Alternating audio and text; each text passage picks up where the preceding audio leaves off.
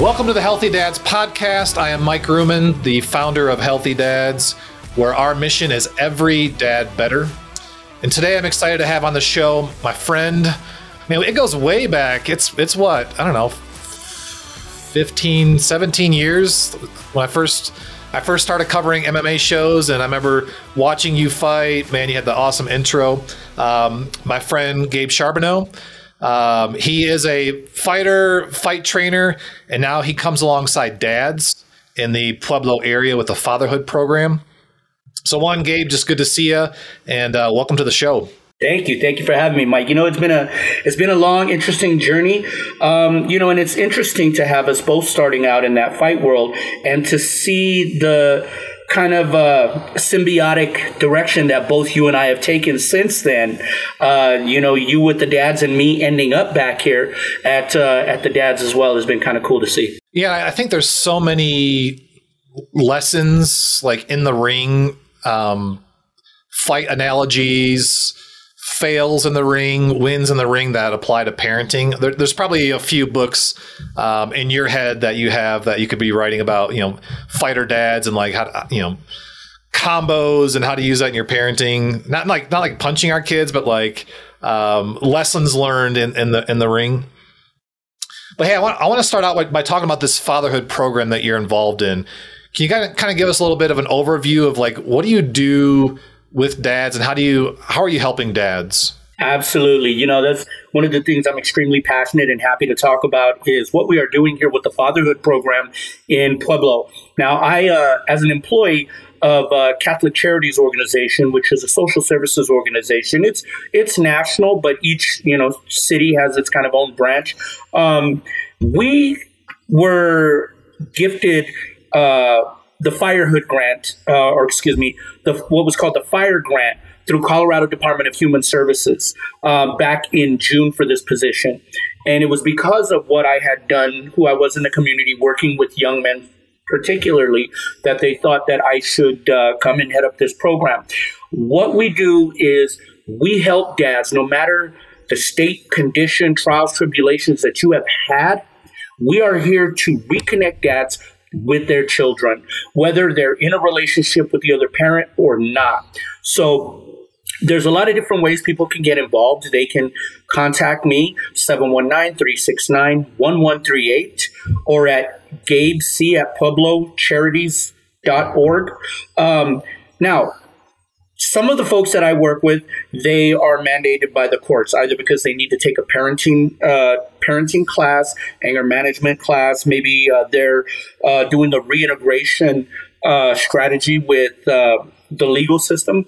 But any man that wants to be a better dad is welcome to get a hold of me and allow me to help. When I say help, fathers need resources, and there's so many programs and resources out there for women, but very rarely do you have programs that specialize in what men need, and that's spiritually, financially, mentally.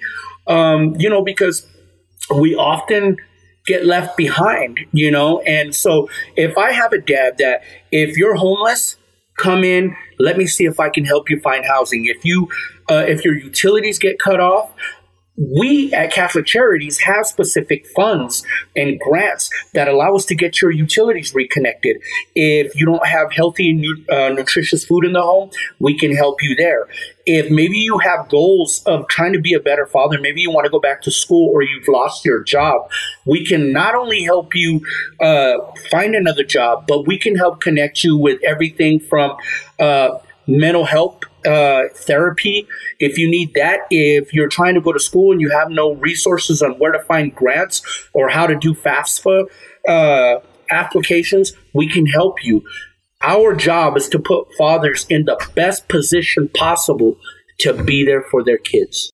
You gave me chills as you're like talking about that because I, yeah, I see. You know, we, we've done foster care for a long time, and that you're right. There's not a lot of programs that come alongside dads and just holistically help them. So I, I, have a I have a personal question for you. So when I would cover your fights, um, you were one of the guys I looked up to because one, you're in the ring and you're fighting, um, but the way that you coached your fighters, because I would I'd sit ringside and you know take pictures. And I would watch you, and like you, your heart was every time one of your fighters got in there, um, your heart was in there. Like you gave it all in. Where did that come from? Where did this this drive? I mean, yes, to help dads, but you've always had this drive to help others. Like where did where did that come from for you? Well, you know, I'm third generation, uh, a family of fighters, which originally came from the Philippines on my dad's side. Um, my dad was a lifelong martial artist. I've been tra- uh, training since I was six years old. I'm uh, 47. I'll be 48 this coming year. And so this is something that had always been a byproduct of who I was. Martial arts embodied all of the makeup of my discipline and, uh, you know, my that martial aspect of it. I will say, however, that everything that has really led me to want to give back to the world has been a byproduct of my mom. And um, my mom was very well known in the community. She uh, worked with low income people. She was bilingual. She helped people. Uh, she helped immigrants. They, everybody would come to her because she worked in housing and she would stay late hours and help them uh, translate their documents, fill out their social service paperwork. And so I always had a strong calling with that. Now, when I started uh, running a gym, one of the things that I realized is that most of the time, why do kids want to fight? People want to fight because they're angry. They want to hit something. They want to lash out, right? Why do they want to lash out? It's because they're angry. And what makes them angry. 90% of the time, what I found, Mike, is that the biggest thing that was missing in their life was a little bit of love and a positive male figure. And so I found through the outreach of what I do in martial arts and by teaching people how to fight, it became an extension of that home and that father figure that they never had before. And it was something that I was proud to give them. And so my guys, everybody, you know, I and I as long as I've been doing martial arts in multiple disciplines, I have a, a couple of different instructor titles. Everybody in this fight game, in this fight sport, they call me Kuya though. And Kuya is not master, it's not sensei. Kuya just means big brother in Filipino. Because at the end of the day, a big brother's job in this world is to take his little brothers and sisters and raise them up and support them, knock them in the back of the head when they need to be knocked in the back of the head and say, that's not the way, and to love them and support them and to teach them better than he had. And so that's kind of my life's mission. And it has become, you know, symbiotic with my coaching mission as an extension of what I do through the fatherhood program at Catholic Charities. So right now, I couldn't be happier in life. Yeah, I, I love that. I think too, there, there's something about. So I remember like sparring. Like I'd, I'd, I'd meet a guy, you know, we'd, we'd spar with different gyms, and you'd meet a guy, and then you know it's, it's kind of superficial. Like, hey, how you doing? I'm Mike, or whatever. And then you'd go go spar, and like, there's something about sparring somebody. Like afterwards, it's like the bro hug, like your instant like bond. I love how you're using that bond to pour into their their life. Yes, like fighting is part of this, but like this is bigger than just the fight game. I've always said that, you know, this was never about fighting for me. Fighting was the bait that lured them into the light. And, you know, when I, I, tell people all the time the best friends that you'll ever meet are the ones that punch you in the face, right? yes. Because it's better. And I tell my kids at the gym every Wednesday when we spar, it is better to get punched here in the face by people who love you every day, by out in them streets, by people who don't, right? Because there's a spiritual interaction that goes on between you and another human being when you're in environments where there are no lies. There are no lies in the ring. There are no lies on the mat. There are no lies on the cage. There's only what you can do and what you can't do. And it bears the soul of who you are at your core. And for somebody to share that space with you is powerful. That's a bonding experience. Man, you got to write a book. You got so much wisdom. Like, do you have a book? I actually do have a book. Uh, I yeah. Yeah, so I wrote a book in 2000. I got a grant from the University of Hawaii, and it was called Toa: Contrast in the Island Warriors. At the time, I was living in Hawaii, and I was uh, I was very blessed to be able to because uh, martial arts of the Pacific were so underwritten about and undersourced, uh, and I worked with at-risk kids, and so. uh, this book was meant to um, help young males in Hawaii, uh, who I was working with at the Kamehameha School District, to empower them to say this is what a warrior really should be. And so it's not all kicking ass and taking names like we think. You know, being a warrior, man, a warrior meant that you were a citizen soldier, that you had a responsibility to ensure that your line lived to another generation. And that was meant by that was meant by respecting and loving our most precious resource, which is our woman. Right? Raising our children to be those of contribution, right? We all have to contribute in the community right? And you had a specialty, whether you were a fisherman, a craftsman, uh, you know. And so it took a community contributing and everybody raising the children together. And it wasn't all, you know, kicking butt was the was the smallest tip of the iceberg for it. And so really uh, that's kind of the message that I've spread since then out here as well is that yes, it's fun to get in there and to hit things and it's it's a wonderful therapeutic experience, but at the end of the day, I would rather raise good fighters before good people or good people before good fighters, right? Because you can make a good fighter out of a good person, but you can't always make a good person out of a fighter who's not and just has talent, right? So that's really my responsibility is to take the kid in the in the room that's not learning, raise them up, give them a little bit of support, and sometimes these kids just want to hear the word no because nobody's ever told them no. To them, the word no connotates the fact that, wow, somebody actually cares. You may not know this, but um, our mutual friend, Eric Lalone, him and I used to do these MMA Buzz watch parties at Buffalo Wild Wings.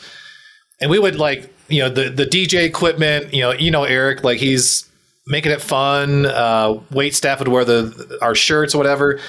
But there was some concern because it's like, oh, you're going to have fighters come here, uh, and it's like I don't think people realize like fighters are some of the most calm people because they take out that aggression like in the ring. They have you know they, they know who they know who they are, but they're the they're the they're the quiet ones. They're not the loud, obnoxious ones. But I think because they have that outlet and they have that brotherhood to like get that out of their system. Absolutely. Um, I agree with you 100%, you know, and I always say I'm the nicest person, man. I, you know, I you have to have balance. I go to the gym, I get punched, I punch people. You know, I don't have any leftover testosterone. You know, I go home and I love my kids and I'm able to hold them. I was very blessed to be able to uh, be a single dad of two little boys since one was eight months and the other was a year and a half. And I raised those boys on my own. And, you know, I, it has given me that balance that I need in life you know, and I think that's what's missing from, you know, male. There's so much toxicity in our society. And that's one of the things that uh, our Nurturing Fathers program really takes on is looking at not just societal, but even cultural implications on fathering, right? You hear the word machismo a lot, right? That word machismo, the, you know, men don't discuss their problems, you know, suck it up, buttercup. That's killing our young men. That's killing our fathers. We have the highest suicide rate out there. Why? Because we have too many young men that would rather man up in, science, in silence and not tell people what their problems are. And if we are not having these difficult decision with uh, difficult discussions with men, we're really missing the boat. It's okay for men to cry. It's okay, okay for men to break that cycle of you know, whatever their generational ideal of fathering was on them, if it has negative aspects, you know, we have to be able to to put it in a Bruce Lee form, take what is useful, right? Discard what is useless and make it uniquely our own. Yeah, the idea of the uh, one man wolf pack does not work out there. Like you, you need to find you need to find a crew. So we're going to kind of transition over. You've been coaching for ever. Um, I'm sure even like as a 10 year old, you were probably like coaching kids, you know, y- younger than you. Um, let's kind of bring this home for dads. So how, how can dads either come alongside coaches or dads get involved in coach in coaching? You know, it's interesting. So, uh, and I just want to throw this out there. Even if you're a father, if you're if you're a coach, a lot of times you'll realize your kids want to will listen to everybody else in the world but you because you're the dad, right? My boys are the same thing. They'll hear me say something in the gym and they won't listen to it, but they'll hear another coach say it and they listen, right? It has nothing to do with you, dad. Don't worry about it. Don't be so hard on yourself. That's just fatherhood. Um, you know, and I think, but I really do think that kids won't always remember what you got them for Christmas. I don't know how many times I've been cleaning out my son's room and I find a Christmas present that they never opened, right? But kids will always remember the time that you spent with them. If you can get involved in coaching, if you can get involved in mentoring, that impact, not just for your child dads, but a lot of times for the, the ancillary children, one or two children that happen to come with them that maybe don't have that figure in the home, man, the impact that you can have is amazing. Um, so whatever your, you know, if your kids are, if your kids are involved in sports, it's great to go watch them. The important thing is to go let them be kids. You know, developmentally, I don't know if you're familiar with the five protective factors uh, in social work. Uh, one of them, you know, is kind of looking at developmentally. A lot of times we tell our, you know, I can't believe my kid's acting like a complete psychopath, right? And then my spouse will come along and say, Well, you mean she's acting like a teenager? Right? It's age appropriate, right? And I think we need to allow kids to have that safe space to be kids. Of course, we want them to do well. But most importantly, we shouldn't be trying to relive our coaching past through our children, right? Don't be so hard on the coach. Let the coach do his job. You know, if the coach is is you know kind of hard on your child, you need to realize that a lot of times, you know, the the coaches. This is a metaphor. I don't care if it's fighting. I don't care if it's football. I don't care if it's baseball. Sports are a metaphor for life. And if we're not allowing kids to be able to uh, learn what it is like to be reprimanded, to be pushed, to be disciplined by a coach, we're really preparing them for a future of failure because that's one of the big things that we need to have. Kids need to know um, structure. That's one of the biggest things I see missing from father that I could have done better at. Because all of us have things that we could. There's no real handbook to say this is perfect parenting. But one of the things looking back now that I've been through so much training over the years for fathering and positive fathering, the biggest thing that mistake that I made as a father, Mike, was that because it was just me and I didn't know any better, and uh, the gym kind of raised my boys when they were little. I would pick them up, we'd get McDonald's on the way, and we'd stay at the gym till nine o'clock, and they would, you know, eat on the mat. And then if we got to leave early, I didn't have structure and I didn't have uh, a regimen for them, and that's one of the things that kids need to develop uh, correctly is to have that regimen. I did not know that because I, I was just a young guy trying to make it, you know. Um, so know that your kids need to learn that structure. They need to learn what it is to be pushed, to have somebody believe in them, and to have somebody expect better than the poor performance they're giving that day because they're feeling lazy, they're feeling tired, or they didn't eat right. Yeah, I think that um, you can't see it on my camera here, but I have a little plaque up there that says "Your story matters." I think that's like, yeah, sports is it's it's a small piece of that kid's life, and we don't. I mean, we don't know what's happening at home. We don't know what's happening at school if they got bullied that day. We just know like they're they're ours to coach on the court, in the ring, on the field, and we can pour into them through through a sport and affect other areas of their lives. Hey, what I'm gonna I'm gonna do a little role, role playing with you. So when I had MMA buzz, I would go to these gyms, and there, I mean, I use like quote gyms because some of these were like someone's basement, a bedroom in a basement. People would train at. Um, if you could speak to well, we'll just we'll just use a, a fight gym. But if you if you kind of go speak to someone who's running a gym with your years of experience, what are what's some advice you would give them um, as they're training fighters? Uh, the biggest thing that I tell people is learn how people learn. Aspire to don't be your fighting career is over. Don't be just a fighter who was a good fighter trying to open a gym, right? The biggest thing that I've learned is the biggest challenge that anybody is going to encounter in teaching or coaching any sport or discipline is learning that coaching is just communication, right?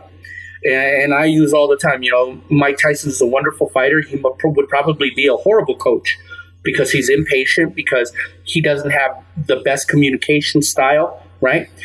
People are either audio visual or kinesthetic learners. I spend just as much time learning to explain subjects and breaking them down, even in the mirror to myself, um, to make them understandable.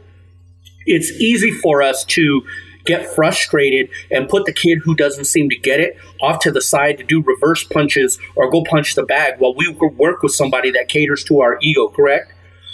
But our job is to find the one kid in the gym that is not learning. Figure out why is he not learning. Figure out his learning style right? I'll i'll explain it. I'll have them watch me model it or and then I'll have them do it and I'll explain it in different ways until I'm like, okay, he's a visual learner, he's a kinesthetic learner, he's a you know audio learner, and ultimately at the end of the day, our job is to not be competitors and fighters. Our job is to be teachers and communicators. There's enough coaches we need to bring back the role of teaching to people. Yeah, I, I love that. It's yeah, it's not about winning and losing, um, but it's coming. You know, it's going into that ring a man and coming out a better a better man. Or you know, even like the kids nowadays. Like, what did you learn through that win? What did you learn through that loss? Uh, it's so good. Hey, we're kind of getting getting to the end of our end of our time here. Any other thoughts, wisdom you want to pass on to, to dads out there? No, I think that's pretty much it. You know, I, I, I have my kids class that I, I teach four days a week with my little guys at the at the gym, and you know, I always pick every single every single class. I pick uh, a subject, and the other day I had this little boy who's been coming with his brother, but he doesn't want to do the hard work. He only wants to. I let him play dodgeball as a reward at the end of class. Well, that's when he wants to get in. And the other day, I said uh, he wanted to come in at the end of the day and play dodgeball, and I had to say no because he didn't participate in everything else, right? Well, then I noticed I had a disparity of the amount of people, unequal amount of people on the team, and I thought about letting him come back out. But then what would do that? What would that do to my integrity and my word, right? So I always pick a subject to discuss with them to help them become better young men. And I talked to them that day about their importance of their word as a man and adhering to that, right? So I always try to impart a lesson every single class, and at the end, we always do coaches' three rules or Kuya's three rules be respectful, be responsible, and love your family. Because I truly believe if you at least follow those three paths in life, everything else will fall into place. Mike, I really appreciate you having me, my friend. Hey, I have one more question for you if, if you have a second. I do. All right. I, this, this is my selfish question. What is your favorite fighting memory? Whether it's a fight of yours or someone you train, like what is that like? Man, that was, I would love to relive that moment again. Um, so I hadn't fought since 2008, and I came back uh, in two, 2015 at the age of uh, 42. And I fought two more times after that. All of them were first round wins, um, all against guys that were half my age, bigger and stronger. But the first time I fought, uh, I fought it uh, for Steve Alley, a mutual friend of ours, at his uh, one of his last kickdown shows in Denver, and I fought his nephew, Ethan Alley, who was a, a amazing wrestler. He was like 20 years old, right, half my age. He was uh, undefeated. He was on, uh, I want to say, a five or six win streak, and um, my kids were so, and I have a picture of this. I I won and I came out and it was I won by TKO in the first round. I come out and all of my kids, so all together I have five. They're all just in tears. And it made me break down crying. They were in tears because they were so worried about me. You know, about my safety and man, I just I, I turned into a, a blubbering fool and I started crying to them and tell I'm okay, dad's okay and I, I wish I could ball that moment up into uh, that memory into a ball, put it in my pocket forever. Dang, man, that's so good. Hey, brother, I appreciate you, man. Um, any more fights in your in your future? I think about it all the time, and you know, my age, the Yeah. biggest obstacle is cutting weight. I love to fight, you know, and that I think that's why I've had such success my last three outings in the first round is because when I was young, I used to go out there with so much pressure to do well because everybody knew me, and I, I was worried about winning and losing in front of people. And this last time, you know, I said, you know what, I'm gonna go out there and I'm just gonna have fun. There I was, you know, my the last fight I had fighting a guy at 170 pounds. I'm 5'7 if I'm lucky. This guy's six foot three, and um, I was I did a couple of cartwheel kicks, some Superman off the cage, and I'm doing all this stuff Yeah. that I just having fun to remember why I love doing it. So if Yeah. the right opportunity comes, shoot, I'll go out there and do the man dance one more time. Nice. Yeah, we'll link to um, your. We'll, we'll link to, to the Catholic charities. We'll link to your fights and any other stuff in the show notes um, after this. But man, I appreciate you. I appreciate what you're doing in the community, uh, pouring into people, and it's an honor to know you. Brother, it is the feeling is definitely mutual. An honor and a blessing. Always love talking to you, Mike. Bet. All right, thank you.